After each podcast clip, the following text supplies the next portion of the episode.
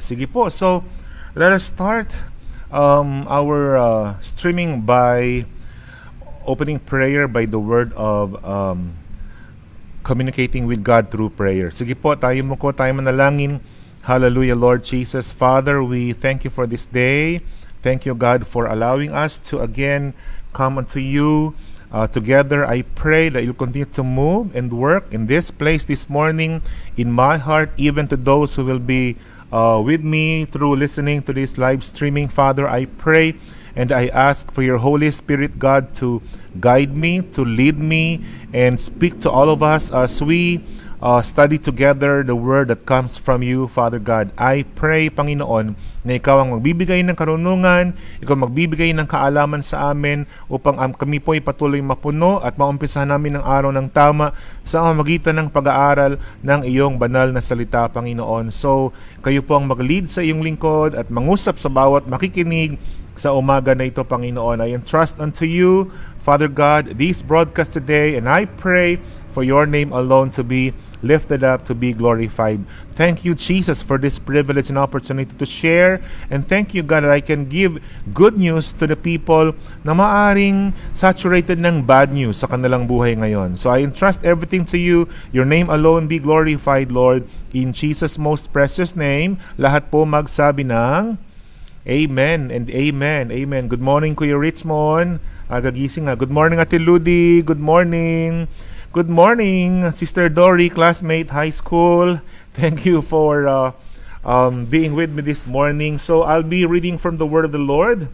Yung ating pag-uusapan, ang panggagalingan ng ating uh, good news ngayong umaga ay sa mula sa Esther chapter 2. Ang gagamitin ko pong material ay yung uh, binigay kong daily devotional sa mga taga dito sa VCA Marilao at marami rin naman ako na share nito ng uh, materials na ito. So This will be our materials na gagamitin every morning dito sa ating good news. Ano po?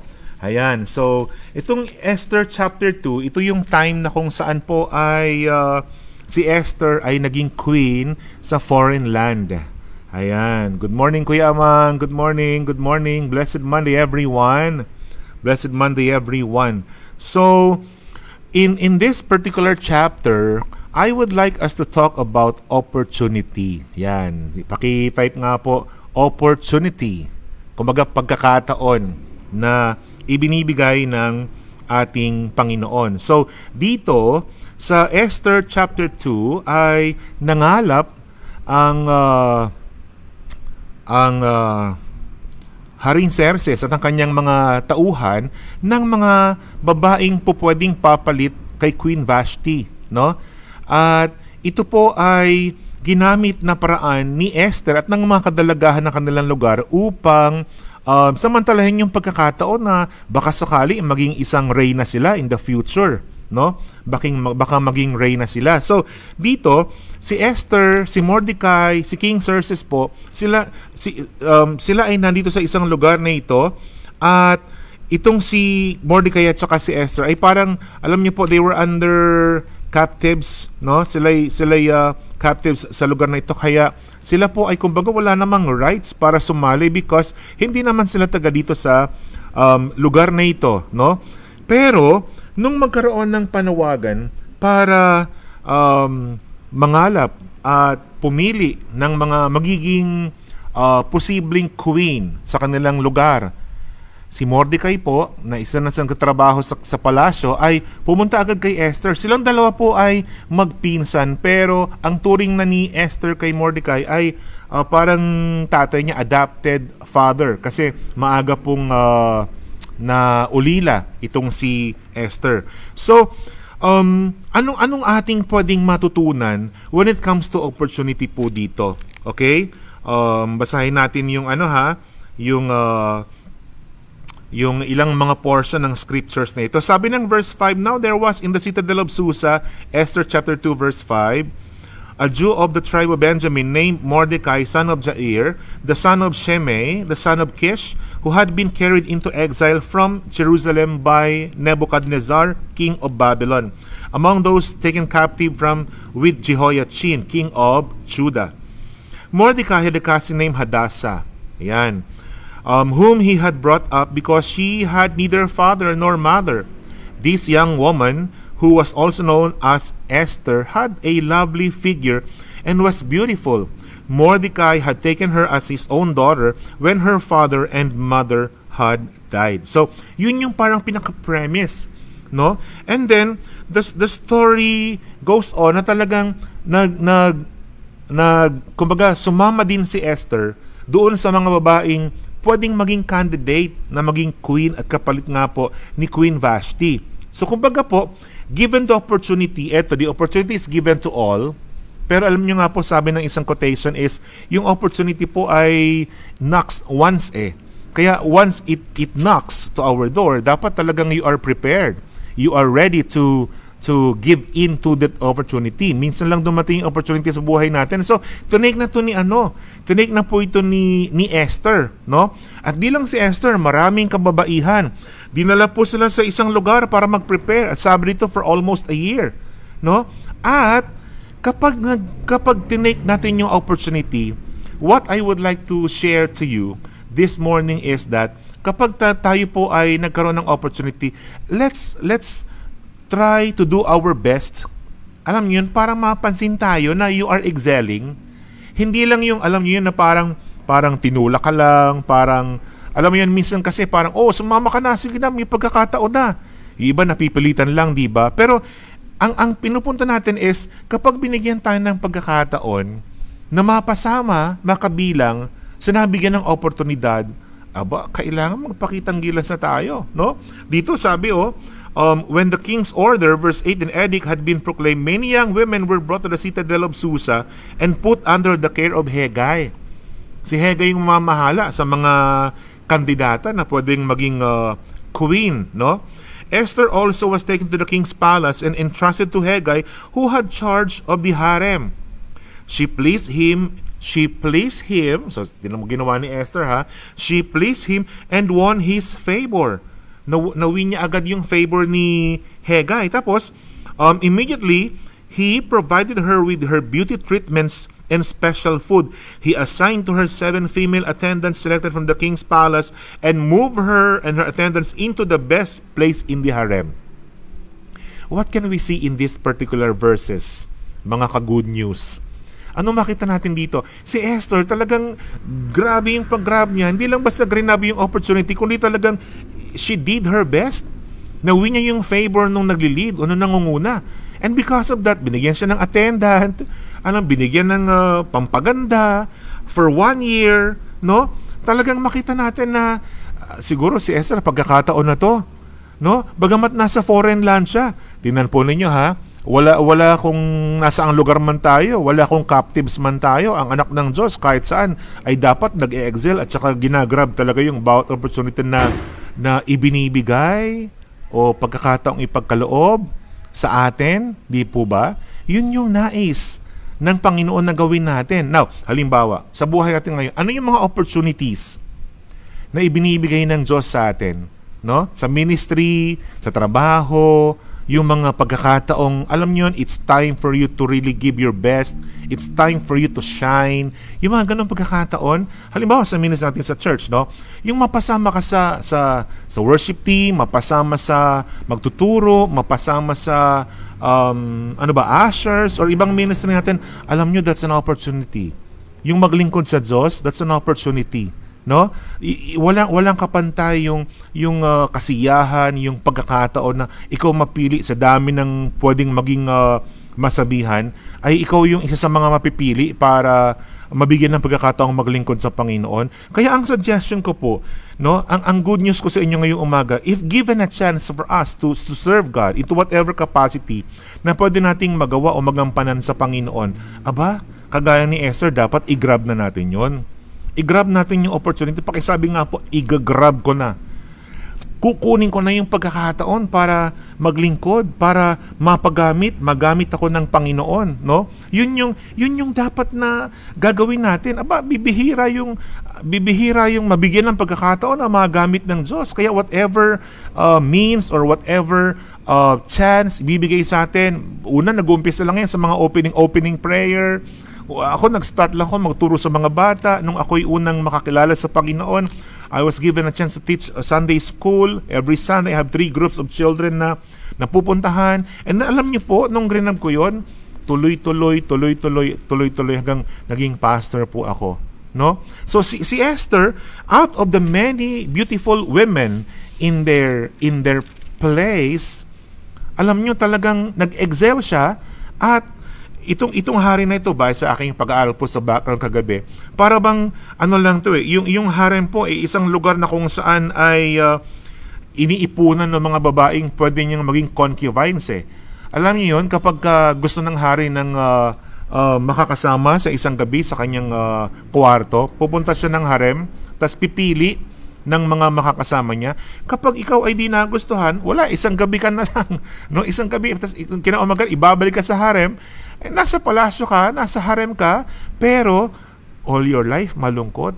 Why? Maybe hindi niya ginawa yung yung best niya kaya hindi na attract sa kanya yung king. Pero itong si si Esther, tingnan natin ha, may verse ito na nagsasabi na nung siya lumabas, hmm, tingnan natin, hanapin natin Mm, verse 17 Now the king was attracted to Esther more than to any of the other women, and she won his favor and approval more than any of the other virgins. So he set a royal crown on her head and made her queen instead of Vashti.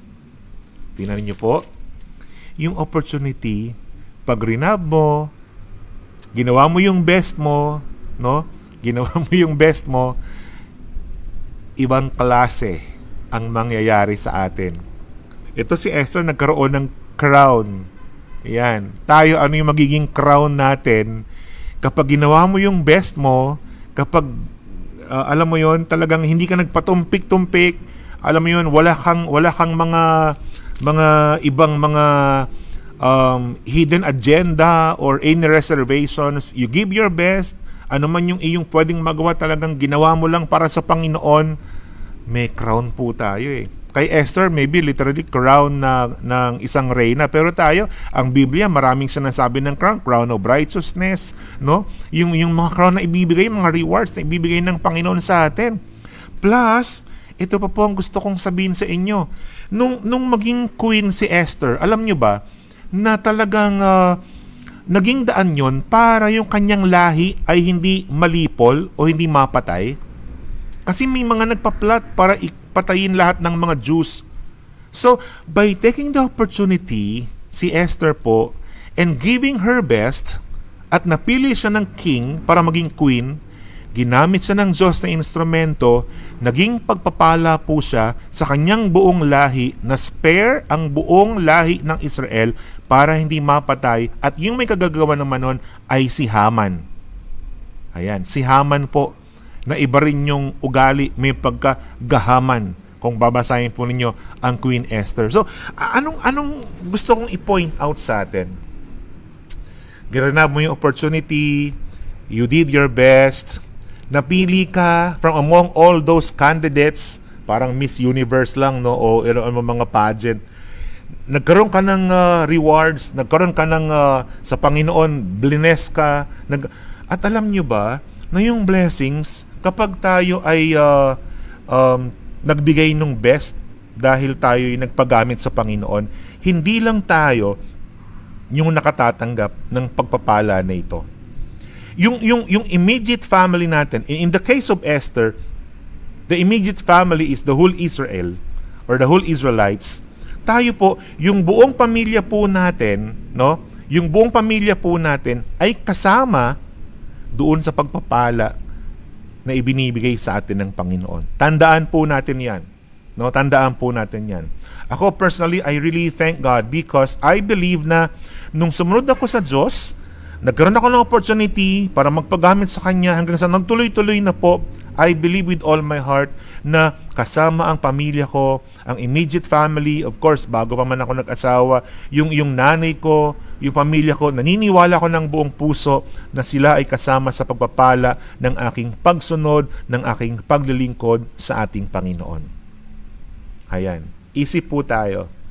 Isipin po natin, kumusta yung ating pagsunod sa Diyos?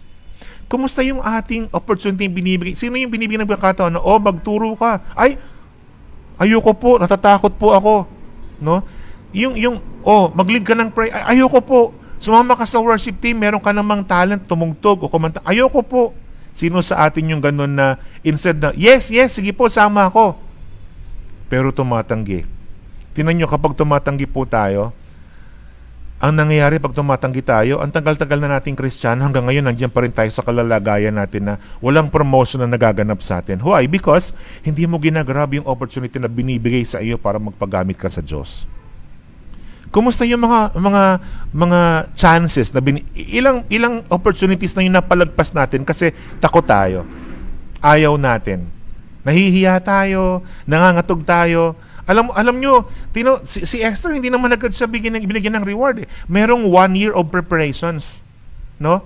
Yung, yung kapag nag-say tayo ng yes sa binibigay ng Lord na opportunity po sa atin, alam niyo po, talagang um, may may mga preparations, hindi naman agad-agad, oh, pagpunta mo dito, kakilala ka sa Diyos, okay, preach ka na kagad. No, it's not like that. Hindi po ganoon sa gawain ng Panginoon. No? There are preparations, may training, um, sasama ka ng leader mo, papakita sa iyo kung paano gagawin, tapos ikaw naman yung gagawa, siya na mag-observe sa iyo, hanggang sa totally papakawalan ka na. At pag pumalao tayo sa paglilingkod na yan sa Panginoon, dahil sa isang opportunity na, bin, na, na binigyan na binigyan mo ng nagrenab mo yung opportunity na yon then everything else will be history in your life magugulat ka na lang kung anong gagawin ng Panginoon sa iyo Ayan, naintindihan nyo po? Ayan. Sino yung mga nabigyan ng opportunity tapos tinanggihan? Sino naman yung mga nabigyan ng opportunity tapos nakita niya ngayon, ay, siguro kung di ko tinanggap yung, yung binigyan ako ng assignment ni Pastor Albert noon, siguro kung di ko ginawa yon hanggang ngayon, attender pa rin ako o wala pa rin mangyayari sa aking spiritual life, hindi ako nagmamature, hindi, walang, walang growth on my part. What do you think? What do you think? Ha? Ngayong araw na ito, ano kaya opportunity na pwede mong i-grab? Na pwede mong kunin? Na pwede mong um, ano ba? Hindi palampasin. Again, opportunity comes once. No? Opportunity comes once in a lifetime. But if that opportunity comes, please, wag na po tayong matakot na sundin kung ano yung pinapagawa ng Panginoon sa atin. Amen po ba? Sabi nyo nga po ulit, opportunity. Yan. Maraming maraming uh, pagkakataon na binigay ng Diyos sa atin. Nawa po, huwag natin palampasin. Kung ngayong araw to bibigyan tayo, grab it. Bukas, no, sa isang araw, given opportunity, yes Lord, always say yes uh, alam nyo, hindi naman tumitingnan Lord kung gaano ka katalino, kung gaano ka kamaraming alam. Kasi may preparations naman eh. It's the availability, it's, it's the saying of yes sa Panginoon. Then, the rest will be history in your service sa ating Panginoong Diyos. Amen po ba doon, mga ka-good news ngayong umaga? Ha? So, let me read to you this short story before I close and before you send your prayer request and then later your your answer to your prayers. Uh, nababasahin ko po. Let me read to you this one. May in-screenshot ako kanina before mag-start tayo. Sabi dito oh isang sa nag-take ng opportunity from bits and pieces po. Sabi some years ago an energetic man young man began a, as a clerk in a hardware store Like many old-time hardware stores, the inventory included thousands of dollars worth of items that were obsolete or seldom called for, the, for by customers. The young man was smart enough to know that no thriving business could carry such an inventory and still show a healthy profit. He proposed a sale to get rid of the stuff. Kumbaga, mag-sale po tayo para mawala na itong mga lumang ano natin, mga stocks natin, mga lumang stuff natin. The owner was reluctant but finally agreed to let him set up a table in the middle of the store and try to sell off a few of the oldest items. Yan, kumbaga nag-garage sale po sila, no? Um, every product was priced at 10 cents. So 10 centavos lang yung bawat product. The sale was a success and the young fellow got permission to run a second sale. Nagkaroon pa ng second sale ulit. It too went over just as well as the first. This gave the young clerk an idea. Nagkaroon siya ng idea ngayon. Why not open a store that would sell only nickel and dime items? He could run the store and his boss could supply the capital. Kasi siguro wala naman siyang capital. Yung boss lang niya ang merong uh, capital. The young man's boss was not enthusiastic. So hindi binili ni boss yung idea niya. The plan will never work, sabi niya, because you can't find enough items to sell at a nickel or nickel and a dime. The young man was disappointed but eventually went ahead on his own and made a fortune out of the idea. His name was F.W. Woolworth. Years later, his old boss lamented, As near as I can figure it, every word I use in turning Woolworth down has, has cost me about a million dollars. Nagsisisi po siya kasi hindi niya grinab yung opportunity ng kanyang um, tauhan na uh, ano yun, bigyan ng capital yung iniisip niyang magtinda ng nickel at saka ng dime. No? Kaya itong batang ito na kanyang tauhan, nagsarili ngayon at nagtagumpay siya. Sino ngayon yung may pagsisisi po? Itong boss. Kaya sabi niya, as near as I can figure it, every word I use in turning Woolworth down, nung tinurn down din niya, has cost me about a million dollars. Question again today, mga ka-good news, anong opportunity ang inyong pwedeng i-grab sa inyong buhay? Na kapag grinab nyo, hindi ka magsisisi. Kasi pag di mo grinab, yung opportunity na yon, that will be pagsisisi for life. Nakuha nyo po, whatever areas of our lives, sa church, sa pamilya, sa trabaho, promotions, why not grab opportunity? Huwag tayo agad magsabi ng no. No? Again, yung, yung, yung skills, yung ability, it doesn't come from us, it comes from God eh. But by mere saying yes and availing yourself into whatever areas of your life, I believe the rest will follow. Amen po ba? Amen. Sige nga po, tayo'y manalangin sa Panginoon. Hallelujah, Lord Jesus. Father, in the name of Jesus, thank you sa salita mo ngayong umaga. Thank you, Panginoon, sa sa challenge na kung may opportunity kami ngayon mula sa Esther chapter 2 na kung saan si Esther naging queen na save yung tribe niya, yung lahi niya, Panginoon. Bless mo, Panginoon. God, help us also that as we obey you, as we grab every opportunity, Father, I pray that all of us will receive the reward, and not just us, but even the people around us, our immediate family, will be a recipient of the reward or of the blessing because of the opportunity that we grab from you, Panginoon. Lord, salamat ngayong umaga at sa aming pananalangin para sa mga prayer requests na isisend sa amin. I just ask that your Spirit will continue to move in us. Maraming salamat po. Bless the words in our hearts. Bless those who are listening. And I pray that all of us will um, grab the challenge today na kung anumang ma- ma- mararanasan namin, Panginoon. Thank you, God. I give glory to you. I honor you, God, in Jesus' name. In Jesus' name. Amen. Amen. So, any